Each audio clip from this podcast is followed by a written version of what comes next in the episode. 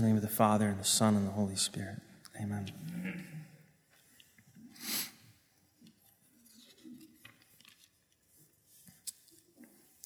If you are listening for the first time, or perhaps you read it ahead of time, which is always worthwhile to prepare for Mass, the Gospel concerns itself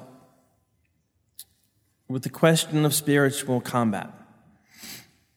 Our Lord casting out a devil, being accused of doing so only in the name of the Prince of Demons,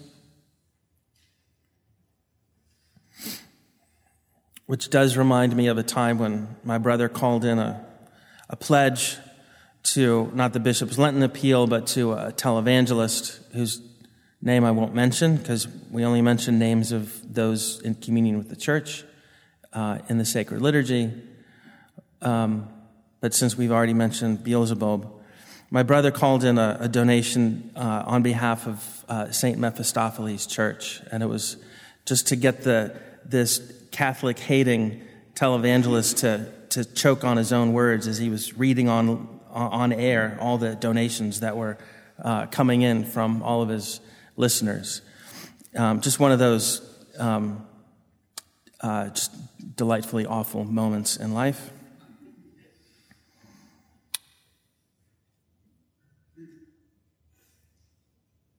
How can these accusations be made against our Lord? Because it seems to be the, the, the worst possible thing that you could say about him. That in fact, he's um, not of heaven, he is not good and what he is doing, he does with the power of the evil one. Now, given that the first commandment is the most important commandment, to honor, praise, and worship God is our greatest duty, also our greatest honor and dignity.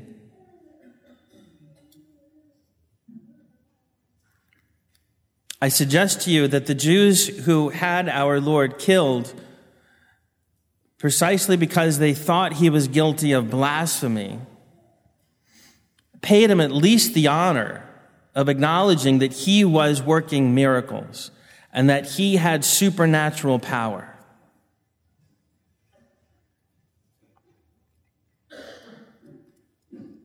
The idea that he was concocting hoaxes, that he was simply tricking people, isn't something that we hear the Jews saying, whether it be in our sacred scriptures or in their ancient documents. There are no ancient Jewish documents that claim Jesus of having just deceived people with hoaxes and tricks. Rather, they were ready to admit that he worked miracles. And since they were convinced that he couldn't be of God because of their reasons, they concluded that he must be of the evil one.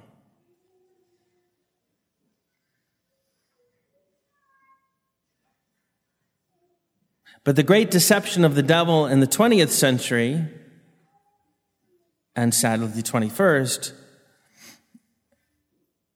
is not a great heresy that confuses people about a truth, that gets people wrapped around Christianity in one aspect to the exclusion of others, to the ruin of the entirety, but rather it's to just take it all as something ordinary,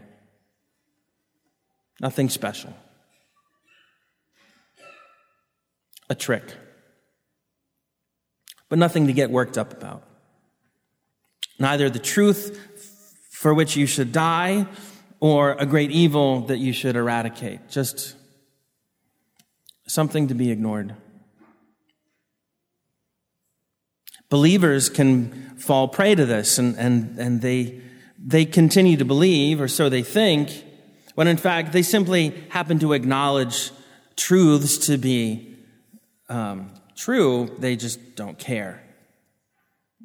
They don't allow that truth to, to touch their heart, to affect their lives. Or more precisely, they don't allow those truths to keep them from sin.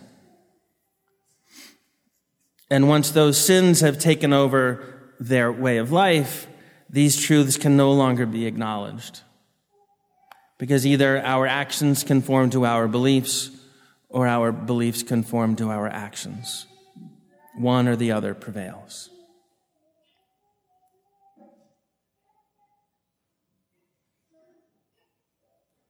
And so, this heinous accusation that our Lord is casting out demons by the prince of demons, at least is some acknowledgement of the truth of what he's doing. Their hardness of heart, though, prevents them from recognizing goodness, prevents them from recognizing the work of God. They simply recognize a work of power.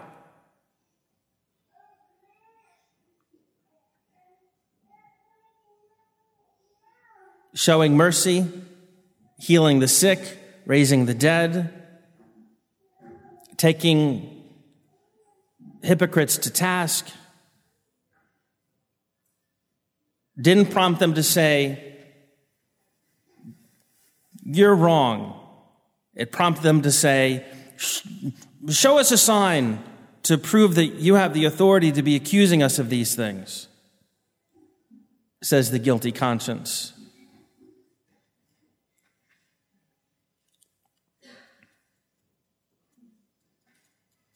At the end of all of this, this was my original question to you at the beginning.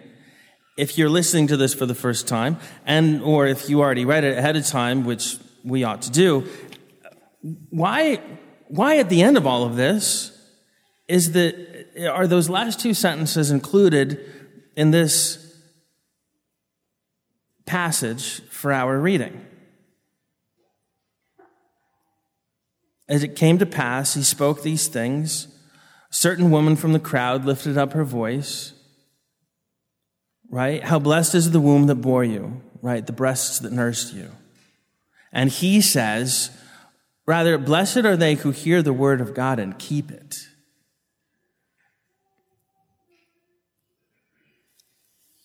How is, besides the fact that it happened in, in succession, but the word of God is written purposefully, inspired by the Holy Spirit, and the church gives us passages to read for a reason. How is that the conclusion of a long discourse on the casting out of devils?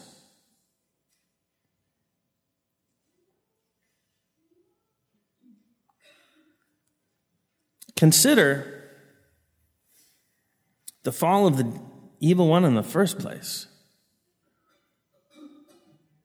And why he hates Our Lady so much.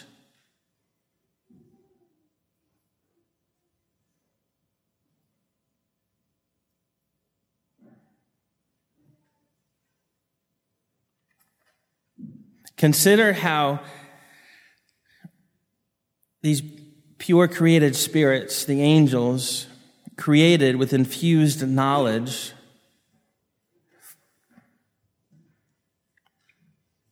would know the truth of God's power, God's glory, God's majesty, and their, their only dignity in it having been given them by God, and their great dignity in being near God, to be his servants, to see him.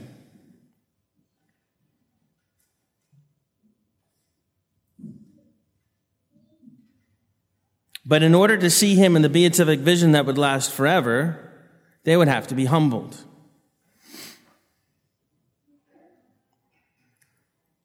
Imagine how much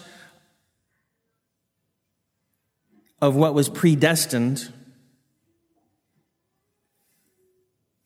was known by them.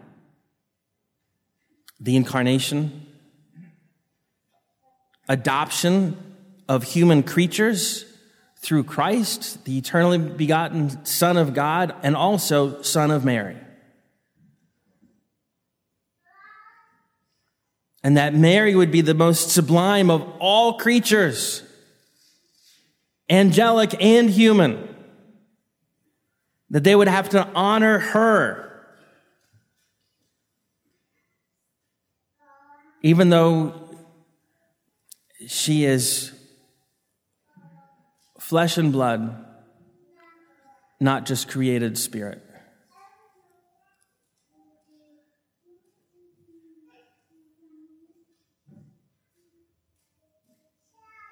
Many a holy soul has concluded that the devil refused to bow before this mystery and refused to pay honor to a mere human being, even if she would be the mother of the incarnate Lord.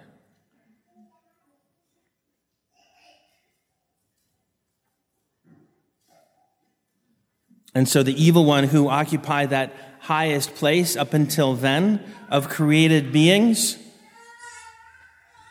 would have to yield his place to a virgin, to a young girl. It should be no mistake then.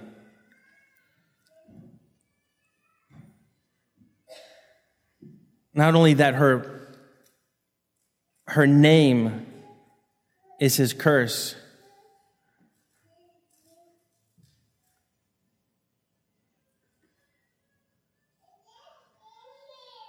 but that her holiness is our example. Because it's not enough, as our Lord warns them, to merely sweep the house, to merely stop doing evil things. Holiness and freedom from wrath and evil means being holy, as the Blessed Virgin Mary is holy, God dwelling in her and with her.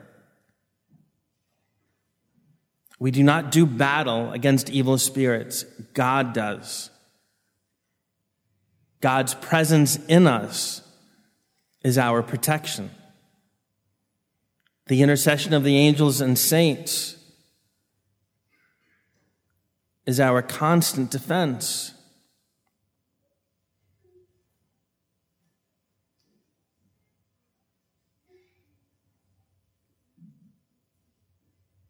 And so it's because of Mary and with Mary and for Mary that we know how to approach our Lord with proper reverence and open our hearts and our souls and our bodies to Him.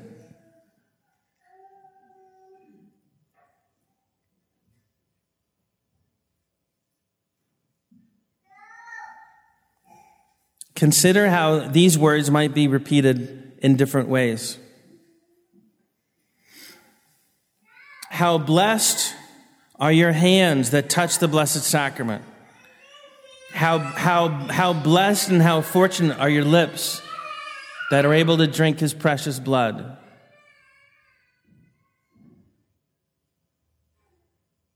So much of what Our Lady does is the work of the church and, and the sacred duties of priests. It's, it's not the touching of our Lord that is the blessing.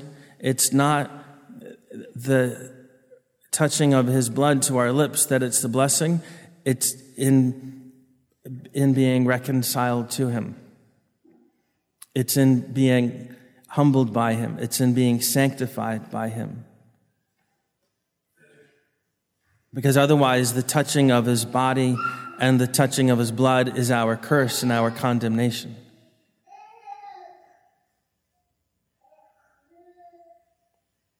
We see it time and time again.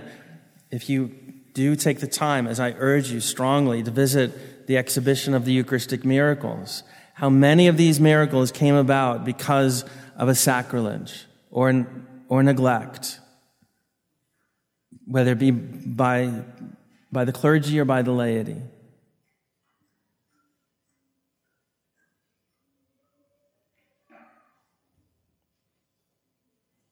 The priest who was called to bring our bring viaticum to a dying soul. And without taking the time to reverently place our lord in a pyx in a proper sacred vessel he takes our lord and he puts it in the pages of his breviary. And when he arrives at the deathbed opening his book the sacred host is no longer there but the blood stain where it once was remains to this day.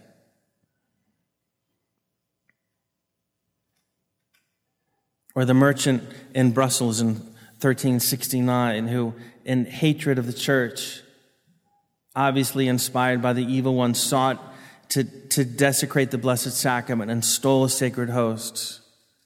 He died mysteriously a few days later. And when his wife gave those hosts to friends of theirs, and when on Good Friday, 1370, they decided to stab these hosts with knives, they saw blood pour forth. They also met an ugly death.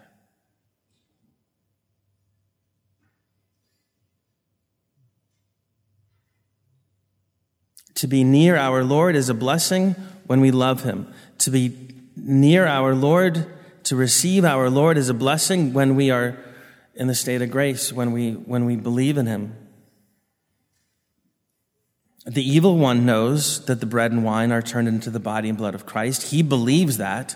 He just doesn't believe in Jesus. It's not enough for us to know the truth.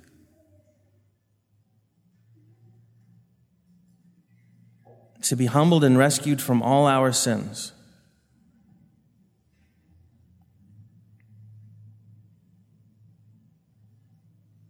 How many of the things that other people count as your blessings, you know, could be the very reason for you to go to hell?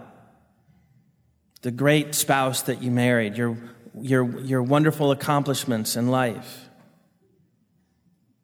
your family, your wealth, your health. Could just as easily be the ruin of our souls if we do not honor them and respect them as having come from God and having God's purpose.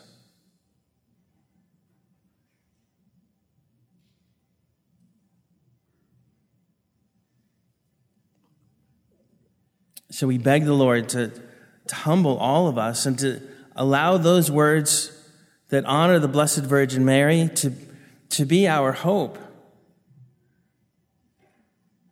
What matters not isn't a particular privilege, what other people are allowed to do or, or what I'm not allowed to do. What matters is to hear the word of God and to believe and to be humbled and to be repentant and to be forgiven to be adopted by God, to be absolved, to be forgiven, to be cleansed by his body, blood, soul, and divinity, to be given eternal life, that matters. That is worth rejoicing. That's worth celebrating. St. Paul boasted of one thing that on the cross, Christ died for him. And so, in this Lenten meditation on Good Friday, we look at our Lord with hope. And we gaze upon the only thing of which we ever boast. And we pray that we may always be worthy to be in His presence, to be touched by Him, to be healed by Him, to remain at His side.